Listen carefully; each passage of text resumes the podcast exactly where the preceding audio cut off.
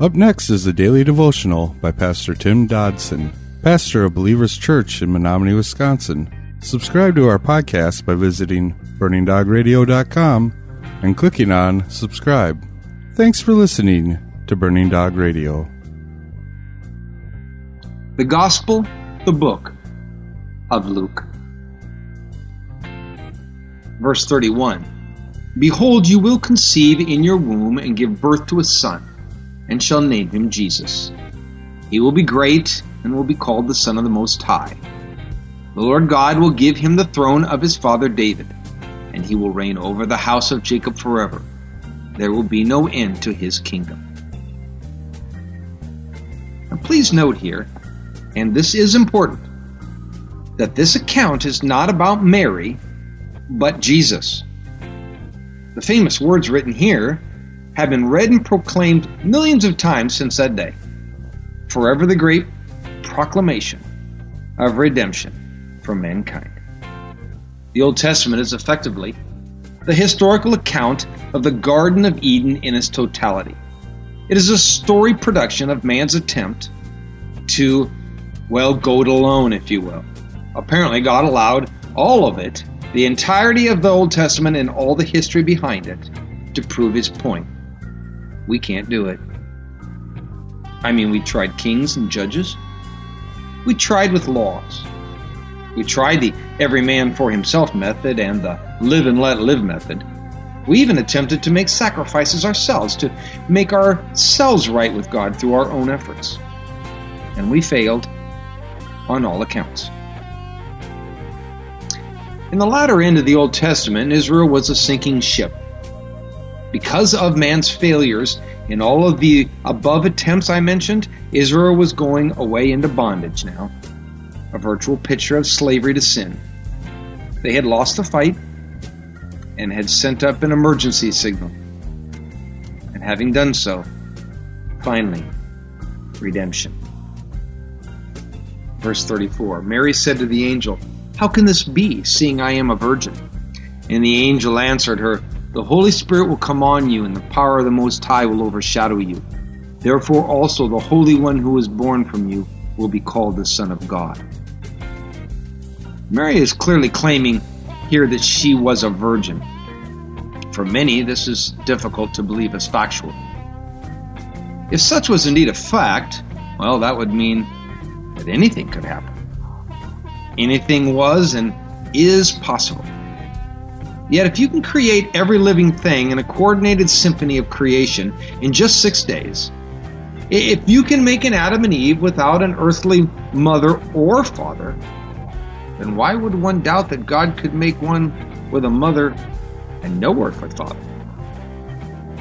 The bottom line in all of this is that if we have a problem with this account, then we have a wholesale lack of understanding of what it means to be God, and certainly what it means to have the power that goes along with that name. Verse 36 says, Behold, Elizabeth, your relative, also has conceived a son in her old age, and this is the sixth month with her, who was also called barren. For nothing spoken by God is impossible. For with God, nothing will be impossible. You know, if you can accept that one verse of Scripture, all the rest of Scripture is easy. Verse 38 Mary said, Behold the servant of the Lord, let it be done to me according to your word. And then the angel departed from her. Mary claims herein to be the servant of God. The word is translated from the term slave girl. Mary is simply saying she is a bond slave. She had made a choice a long time before that day to be used by God in any way that He saw fit. I wonder if we've made that same declaration. And if so, do we mean it? If true, then anything is possible. Verse 39 says Mary arose in those days and went into the hill country with haste into a city of Judah and entered to the house of Zacharias and greeted Elizabeth. When Elizabeth heard Mary's greeting, the baby leaped in her womb, and Elizabeth was filled with the Holy Spirit. She called out with a loud voice and said, Blessed are you among women, and blessed is the fruit of your womb. Why am I so favored that the mother of my Lord should come to me?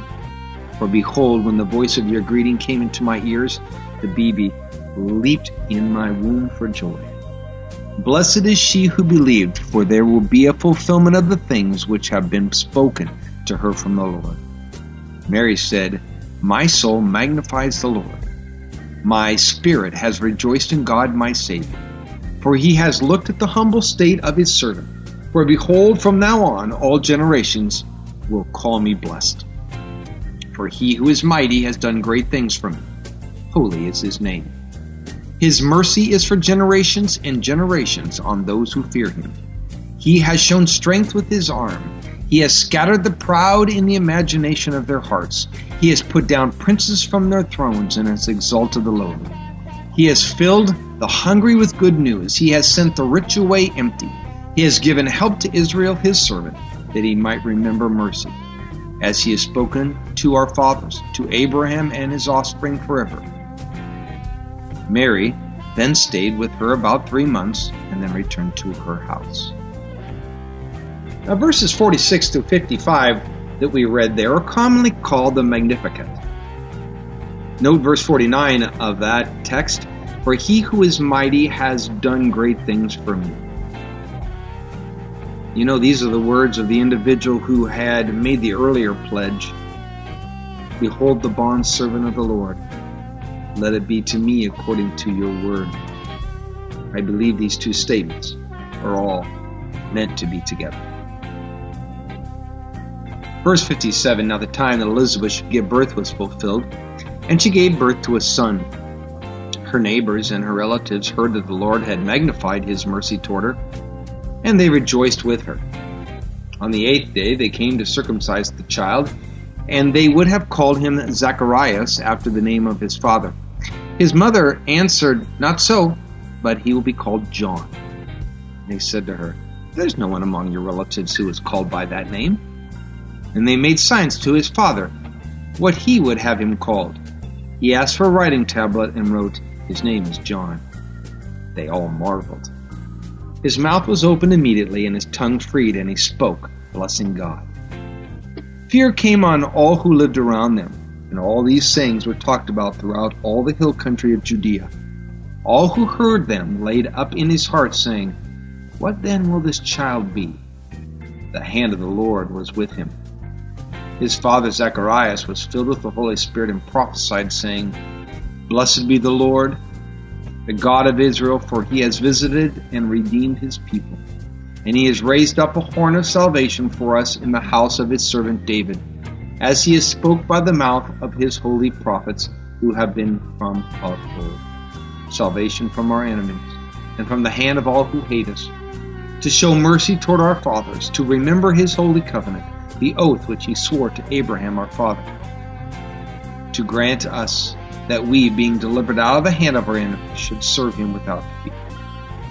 In holiness and righteousness before him all the days of our life. And you, child, will be called a prophet of the Most High, for you will go before the face of the Lord to prepare his ways, to give knowledge of salvation to his people by the remission of their sins, because of the tender mercy of our God by which the dawn from on high will visit us, to shine on those who sit in darkness and the shadow of death, to guide our feet into the way of peace. The child was growing and becoming strong in spirit, and was in the desert until the day of his public appearance to Israel. It seems John was born right on time, just as the angel had told him. The impossible had come to pass. God has been manifesting that kind of miraculous power not only long before, but indeed long since. Elizabeth's story is recorded for all of history. But even if ours are not written today, if ours have not been written for the masses to read, we all have our own stories of the miraculous. Stories of the impossible made possible the unthinkable becoming reality. And these are the stories of our lives we, the bondslaves That was our daily devotions by Pastor Tim Dodson. For more information about Tim Dodson and Believers Church, visit jfbelievers.com